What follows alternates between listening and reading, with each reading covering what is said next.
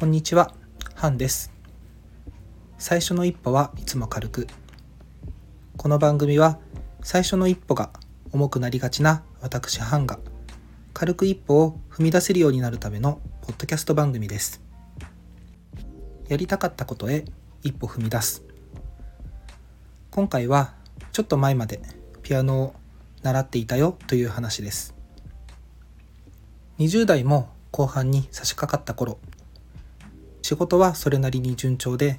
会社のメンバーとも問題が特にあるわけでもなく趣味のジョギングも趣味としてそれなりにしていたけどこれ以上自分って何か変わるのかなとかこれから30代40代になるにつれて本当にこのままでいいのかなとか昔から何かやりたかったこととかやり忘れていることってないかなとか。そういった漠然とした不安というものを感じるようになりました。こういった不安って誰もが何かしらどこかで感じることはあるかなと思います。幼少期含め今まで何か習い事をしていたわけではないので30近い男が今から何かを始めて何になるのかとか楽器も触ったことがなくて楽譜も全く読んだことがない。どの鍵盤からどの音階が出てくるかすら全くわからないのに教室に通うことになったらその先生にとても迷惑じゃないかとか何よりこの年からピアノを始めて周囲に笑われてしまうんじゃないかとかいろいろ考えてめちゃくちゃ悩みましたがある日ごちゃごちゃと考えることに疲れて気づけば家の近くのピアノ教室に問い合わせをして20代後半男ですが体験レッスンお願いできませんかと体験レッスンの予約をしていました。なぜピアノをしてみようかと考えたかというと簡単に言うと昔からの憧れです。好きな曲を自分の手でピアノで弾けたらなという憧れが幼少期からありましたが家庭環境的に親にピアノをやってみたいということが言えずにいました。その昔からの憧れをせっかくだし大人になったんだし叶えてみようということで何か新しく始めるならピアノだなと思った次第です。ドキドキしながら教室へ行くと先生がようこそと出迎えてくれて大人の男の自分でも優しく対応してくれました。問い合わせの時に何か弾いてみたい曲はありますか？というふうに聞かれていたのですがその時に答えた自分が弾いてみたい曲というのも試しに弾いてみてくれたりしました。先生もとても優しい方だったので最初の体験レッスンでここに通おうと決めました。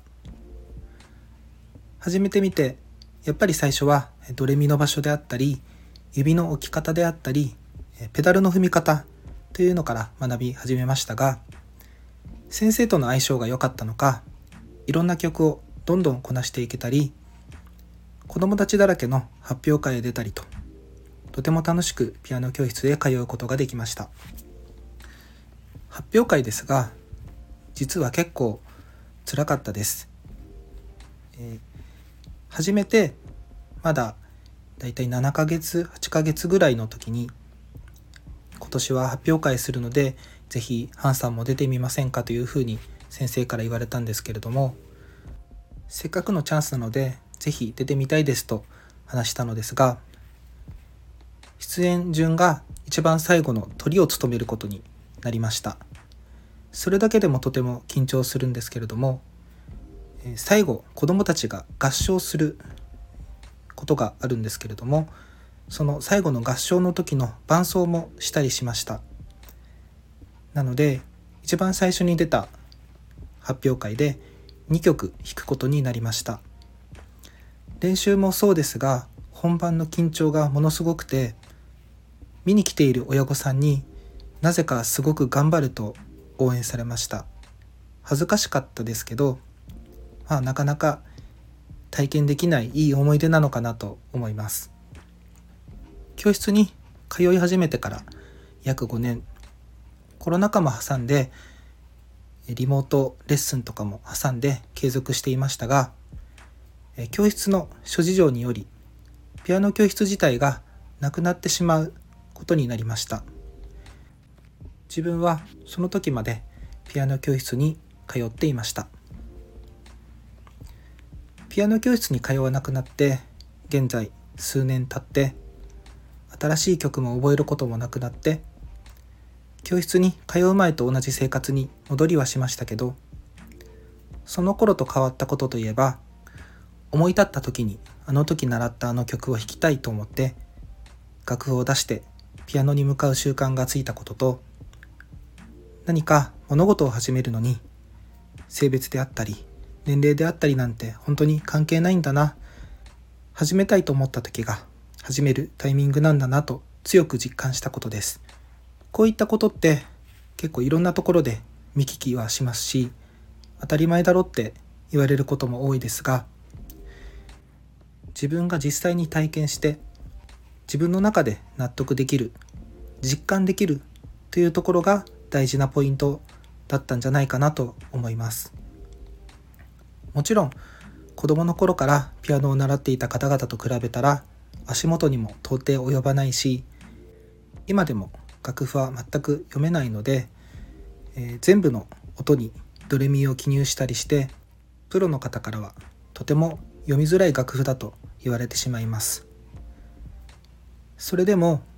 ピアノから音を出すことができることには変わらないですし昔憧れていた自分の好きな曲を自分の手でピアノで弾くということができる自分には少し近づけたのかなと思います。今では何かを新しく始めることについて前より抵抗はなくなりました。それは今回のポッドキャスト配信を始めてみようというきっかけにもなったかなと思います。そんなにいい声でもないですしうまく話せる自信もなくて本当に原稿を書いて読んでいるような形にはなりますし内容も本当にありきたりな話しかできないですがやってみて続けてみてダメだったら、まあ、やめてもいいかなというふうに感じることさえできるようになりました。今の自分にまたおそらく今後の自分にもつながるいいきっかけになった。ピアノを始めてみてあの時一歩を踏み出してみて本当に良かったなと思います。ということで